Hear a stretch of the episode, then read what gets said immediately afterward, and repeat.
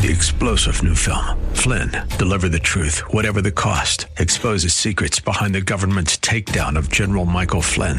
Flynn knew what the intel world had been up to. He ordered the first audit of the use of contractors. This set off alarm bells. He told the truth. He was the most dangerous person for Donald Trump to hire. They had to get rid of Flynn. Flynn, deliver the truth, whatever the cost. Available now. Watch it today. Go to salemnow.com. Salemnow.com.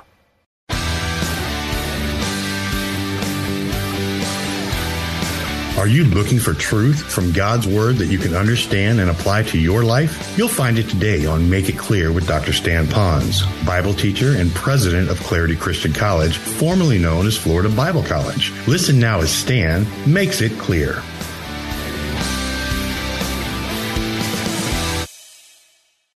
Tomorrow, when you are in rush hour traffic, dropping your kids off at school or going to work, I want you to think of the thousands of cars that are on the highway.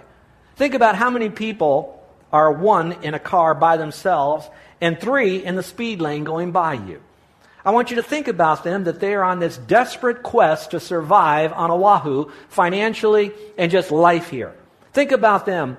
All of them will have a pretty good life maybe on Oahu only to die and because of their belief system that is not biblical, will spend eternity separated from God. There are not many different religions, many different places after you die you go, and whichever one you pick is okay because that's where you're going to go. There's only one way. Jesus said, I am the way, the truth, and the life. Jesus says there's no other name given among men whereby you must be saved than Jesus. There's no hope other than through Christ. So now while you're driving, I want you to look at that mass humanity. And for just that moment, I want you to feel their pain of lostness, financial problems. A note back from the doctor saying they've got cancer, the loss of a job, a child that's rebellious, problems in their home. When you students go off to school tomorrow and they're banging all the different lockers closed and they're going to classes and they're spilling out and they're laughing and they got all the little technology, whatever they might have, I want you to think no matter what those kids have, I don't care what kind of clothes they have, what they have on their iPods, you look at them because when they die, they don't take their iPods with them. They die and go to hell if they don't know Christ. For just a moment, I want you to feel like you are a girl being abused by your father. I want you to think what it's like to live in a home where mom and dad are screaming at one another and you don't know what could happen violently next. They are lost without Christ. And that's where the compassion comes in. Look at the next verse in Matthew 14. It's interesting how all these, Matthew 9, Matthew 14, Matthew 15, all deal with compassion for the lost. It says, And when Jesus went out, he saw a great multitude and was moved with compassion for them. If this is your Bible, I'd like you to mark it. Would you now look at the verse again? I want to show you something. It says, And when Jesus went out. Underline the word when. It won't be until we get our eyes off our own holy huddle will we ever be able to see the masses to even start having compassion on them. Now, that's where we ought to talk about engaging our culture. We have to get out of our holy huddles for that moment. And when we do that, we'll be moved with compassion. Look, it says, and when Jesus went out, would you underline that? Now, I am excited that we have in house events in which to draw people for them to come to hear the gospel. We should do that, and I'm glad. But at the same time, if we're merely an event driven church, we will miss a greater part here. It wasn't Jesus inviting them into the temple to hear him give the gospel. It wasn't Jesus Christ inventing, inviting them to a location to hear the gospel. It was when Jesus went out into the community that he was then moved with compassion when he saw the great multitude. And you might want to underline the word great. The action was to get out, the attitude was compassion for them. And so tomorrow, I want you to get out of this church I want you to get off the premises and get out into the culture and look at those people who are desperate for Christ. One more verse in chapter 15 it says, Now Jesus called his disciples to himself and said, I have compassion on the multitude. I thought that was interesting. First, he demonstrated it, and then he taught them that he had that compassion. I could only imagine the ones that were hearing him, like even Matthew, to know that Jesus had compassion on him, although he had a job that nobody wanted. Would you yell out from the crowd, What job did Matthew have as his career? What was it? Tax collector. How many of you would like to be a tax collector? Not me. I don't even want to be a bill collector. All right? So, again, what I'm saying simply here is he could feel the compassion that the Lord gave to him. But Matthew was found outside, just like we should. If I look at this, I'm looking at the multitudes. In doing my homework for this uh, sermon today, I, I came up with some numbers. How many people do you think were spinning on planet Earth during the time of Jesus? What do you think the population on Earth was? Now, the most I could get, and I'm sure there's going to be different figures because there were no census takers during that, in that sense of the global total of people. They come to a consensus agreement of approximately 150 million people. We have about 6 billion people on the earth today. In Jesus' time, when he said this, he was looking at 150 million. Now, if I divided Jesus in half, I would look at his first side, would be his earthly, as he was all man, the God man, Jesus. He could look at the multitudes that were just around him and he was moved with compassion. Now, you take the same Jesus, who is also God in the flesh. God could see beyond little Jerusalem there, and he saw the whole globe of people who didn't know Christ as Savior. In either case, he was moved with compassion.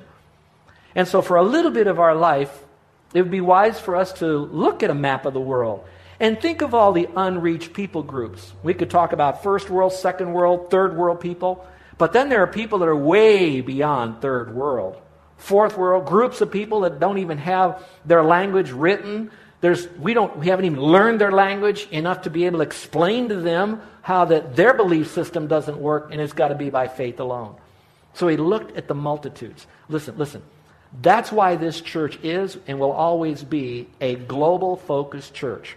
We will not forget about our missionaries where the sun does not set on their ministry somewhere on planet Earth. We care for them, we partner with them, we pray for them, we give to them, we resource them. Hopefully, some of us will even go to help them for a while, and maybe some of you will follow God's call and go into global evangelism and be a missionary in some fashion, a missionary whether it's marketplace evangelism or what. But stay with me for just a moment. While we can look at the masses, sometimes it's easier for us to cry over the masses while we go to the Ala Moana Mall shopping. We wind up at Walmart and we forget about handing out a tracker, inviting them to hear the message at church. And so at the same time Jesus thought about the masses, he never forgot the individuals. For example, these individuals, the two blind people, where Jesus had to touch their eyes in the middle of a crowd. The one with leprosy or Hansen's disease came to Jesus, and Jesus, for a moment, set aside the masses and looked at the hurt of a man who had a disease, and that disease brought him social enigma as well. And then you could look upon others who had the same struggle. So while he thought about the masses, he didn't forget about the person that was right in front of him.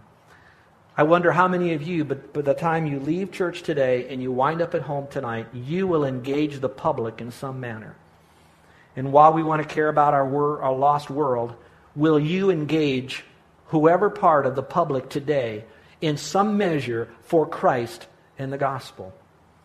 It's important for us to consider that. We need to reach them globally and locally, multitudes and individuals. Here's the second characteristic, and Jesus was patient. While he was compassionate, that compassion also gave him a patience and long suffering that we do well to have in our own life. 2 Peter 3 9 says this The Lord is not slack concerning his promise, but is, everyone, long suffering toward us, not willing that any should perish. Numbers 14 18 says, The Lord is long suffering and abundant in mercy, forgiving iniquity and transgression. Some of you that are now what we might call blood bought, born again believers some of you have quite a nefarious past. Some of you have gone through a horrible route to get to Christ. But you're on this side of it where now you've trusted Christ. And while you're celebrating Christ as your Savior, you're celebrating sins forgiven. A merciful Father who would cast your sin into a sea of forgiveness a gracious God and Savior who says, Not only will I forgive you so you don't go to hell, I'm going to grant you an eternal relationship with me and a home in heaven with streets of gold up there. And to get there from where you were, it was patience and long suffering. You're enjoying that right now. And you know, there are neighbors that are burning paper money to some God, hoping it'll do something in their afterlife. God is patient and long suffering with them.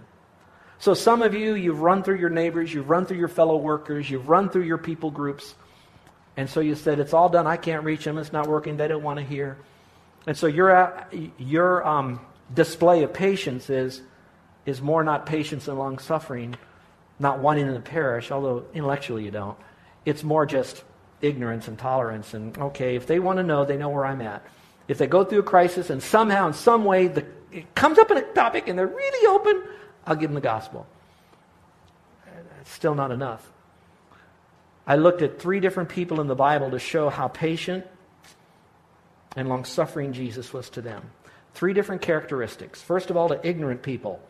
You know people who are ignorant of the gospel. They don't know nothing of it. Now, think about it with me. When I was a kid growing up, most all of us knew the story of creation. We knew the story of Christmas. We knew the story of Easter. We knew about Daniel. We knew about David. We knew about some of these stories. Do you know that the kids in the public schools today, practically any age in the public school, they know nothing of those stories? Do you know why they know nothing of those stories? Is because we live now in a culture where mom and dad know nothing of the stories. And why do they know nothing of the stories? Because grandma and grandpa know nothing of those stories, never even put them underneath the sound of any Bible teaching, let alone the gospel. They have nothing out there. They are ignorant of all of that. And being ignorant, they've got this big void, and anything that comes in there that might feel pretty good for them, they'll embrace. Maybe for their time, maybe for as long as they live only to find out that while they were drowning in a sea of despair and sinfulness, hoping that something that they would have would hold them up, was nothing more than a toothpick. That when it was all over, it didn't save them because it wasn't Christ. Who was like that? Nicodemus. So Jesus had to tell him the truth. The second one was the woman who evaded the truth, which the woman at the well kind of danced around it until Jesus said, Here, look at me, look at me, look at me, look at me. And then he gave a simple message of salvation ignorant of the truth, evading the truth. And then who else? I'm thinking of the Pharisees and the Sadducees. Now, those of you that are earlier in your journey, all you need to know, these were two different groups of believing, of, how can I say, uh, they, they, religious people, but lost nonetheless. They had a system of belief that was contrary to God's word. They didn't just were ignorant of Christ and who he was. They didn't just evade who he was and the truth. They opposed Christ completely. And what did Jesus do? Long suffering and patience. I think evangelism is like scripture. It's like sowing and reaping. It takes a while. I think about fishing. You know what's so good about fishing sometimes? Is all you do is just fish. You just get out there and fish. You just relax, go fishing. I remember when Pastor Charlie came to the island, I said, Pastor Charlie, let's, let's go fishing. So I went to Waikiki and figured out how to get on one of those drift boats that go out there with all these people. And so he came on over, and we're all excited. We show up with the boat. Nobody was there. No captain, nobody, nobody. And finally, somebody else showed up and said, Oh, we're not going out tonight. Both of us were kind of down and discouraged. I don't remember what we did. We probably went out for ice cream or something. But anyway, my point is fishing is so relaxing, but it takes so much time, and it can be very dangerous too. Farming, fishing, building takes long suffering and patience. Let's look at the third one. Jesus was wise. Jesus was wise. Now, it's interesting because when Jesus would approach someone, if you follow the life of Jesus, when he engaged the culture and the community, he never gave the same speech to, the, to each person exactly alike. So he didn't have a canned speech as he did it. Now, let me balance that out. It's good to know how do you open a conversation? What do you say? Some little pegs to kind of remember as you're talking to them. But the wisdom of Christ was this He looked at the person, He looked at how can I communicate into their mindset and what they would understand so that they would engage the truth. Now, watch this. He never changed the message. It was always faith alone in Christ. First, Christ is Lord. Secondly, He's Savior. First, you have to realize that He is God. Then you trust Him and Him alone, faith alone in Christ to have salvation. He, that was the same. But how He did it. One time He talked about the water of life. Another time He talked about it being born again. Another time He said, It's like a door that's open. Another time, a feast you come to. The point of the matter, Jesus was wise as he engaged the culture to sense how do I connect to them? Same message, but maybe a little bit different way to that person. Same truth, but what do I do to speak into their cultural mindset? He was very wise. Colossians 4 5 says, Walk in wisdom toward those who are outside the faith. Proverbs 11:30 says, "The fruit of the righteous is a tree of life, and he who wins souls is wise." Here's the fourth and final one. All right, how important that is. He was sacrificial in what he did. Romans 5, 7 and 8. For scarcely for a righteous man will one die, yet perhaps for a good man someone will even dare to die. But God demonstrates his own love toward us in that while we were yet sinners, Christ died for us. I guess the question is, is how much would Stan and Carol be willing to sacrifice or give up in order to reach someone locally or globally? How much? What would we give up? When would we give up? How much would we sacrifice to reach them? Jesus looked at me as a sinner and he says, God gave me to you and I gave my life for you. That's a sacrifice. Moses prayed that his name would be blotted out of the book of life so Jews could come to faith. Paul said the same thing. I'm willing to go to hell so my own countrymen can come to know Christ as Savior. I'm wondering, what would you and I do to help someone come to know Christ as Savior that would cost us something to be able to reach them? What sacrifice would we make? Now, I'm not here to tell you, you do this, do this, do this, do this, but in your own heart, you have to say, what I'm doing now, though, is probably not enough. Do I need to give up some of my time to get involved in something that would get me out of this and into the world? To engage them with the gospel? Is there going to be something here? Remembering that whatever I give for world evangelism, you know God's going to give that back to me because I'm just nothing more than just a pipe. Do, do I give him that? Do I do that? Would God want me to give my son or my daughter, should they desire to go on a mission trip or to go into the ministry of some fashion, would I be willing to do that, even if it meant that God was going to call them to a third world country and they nor I would have enough money to bring them back for holidays or go see them on their birthday or the birth of their first child? Would I be willing to sacrifice in some measure to reach people for Christ? Now, I know these messages aren't real popular because we all want to learn how to get out of debt. We all want to learn how to have kids that really rock. We really want to have a super marriage that's full of intimacy. And I want you to have that too, folks. I really do. But at the same time we're doing that, I don't want to do it at the expense of letting the rest of the world go to hell. Making sure that we try to reach them for Christ. So, again, for you that are our guests today, in a real sense, this message was designed with you in mind.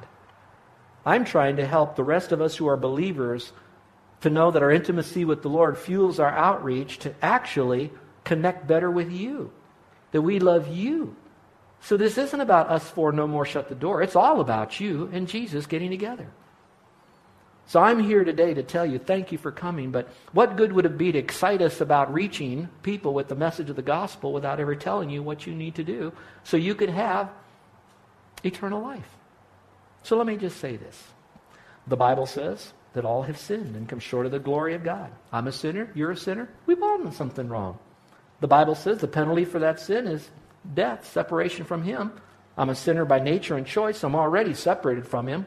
I'll spend eternity in hell. That's separation forever. The Bible says that if I'm trying to be good to go to heaven, Revelation 21 says that I have to be perfect, not commit any sin at any time in my life ever. Heart, mind, tongue, or life. We know we've blown that. We're not perfect.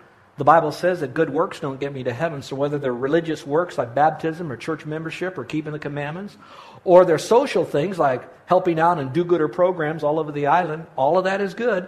But he says if you're counting on that, it's nothing more than a dirty rag in my sight. The Bible says that God says, you know what? I got to deal with your sin. You can't deal with it. I'm going to take all your sin on myself. If you died, you spend eternity in hell. If I die, I'll suffer your hell for you on the cross. So Jesus took all of our sin on the cross. Hence, we have Easter. He died, still at Easter, resurrected from the dead to show you had power over all of that. And now he says the only thing you have to do to have eternal life is to believe that I am the Lord who died on the cross and rose again. Trust me as your personal Savior.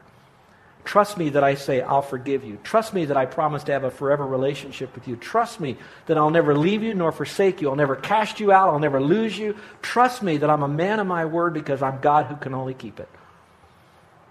Now, if you do that, then you'll have eternal life.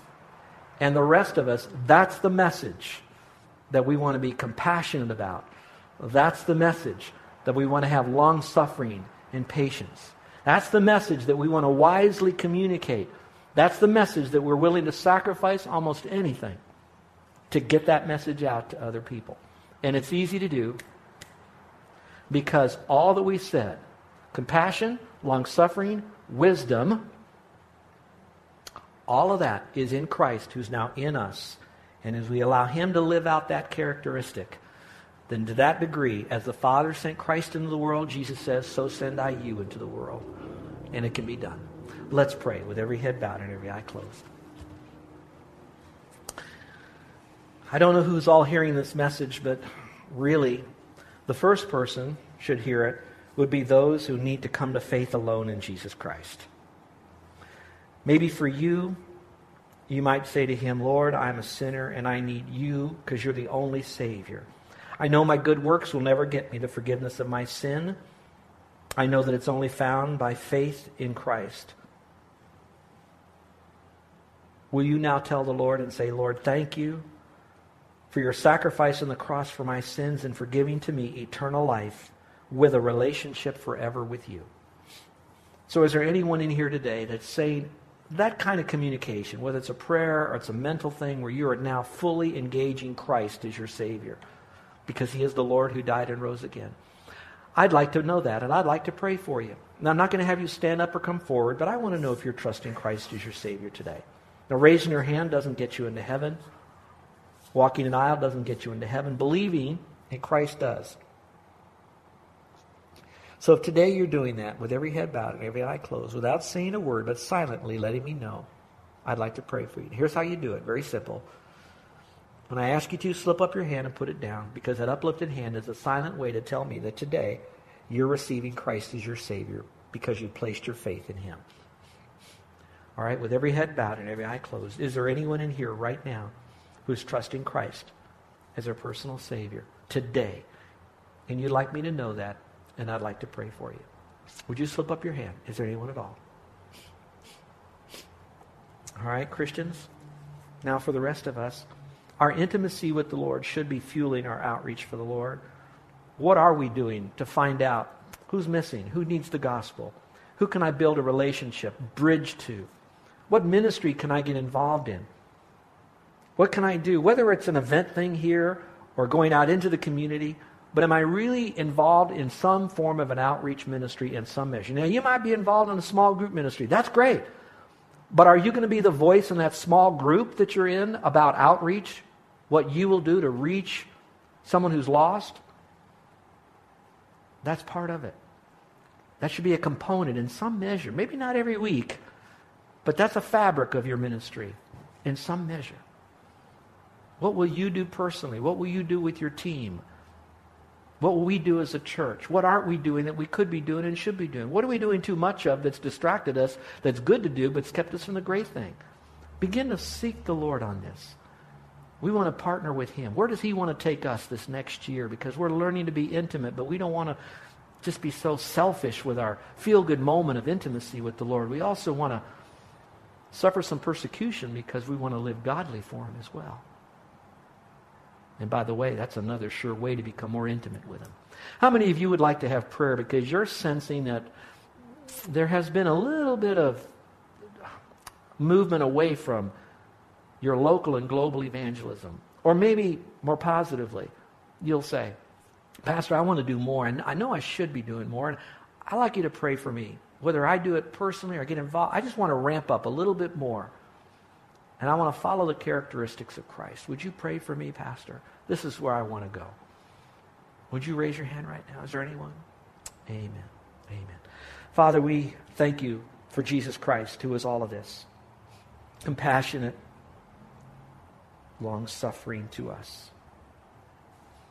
He was wise and sacrificial. And now, Father, as your children, we want you to live that life out through us. We want to exchange our own selfish heart and allow you, a very benevolent heart, to live out through us so we could let the whole world know. In Jesus' name, amen.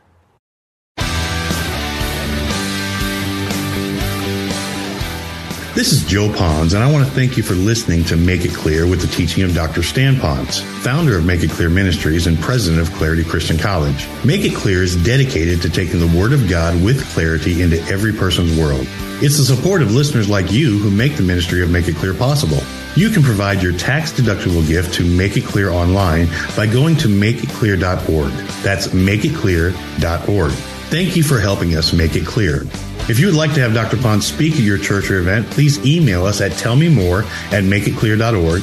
That's tellmemore at makeitclear.org. Thank you, and remember to make it clear.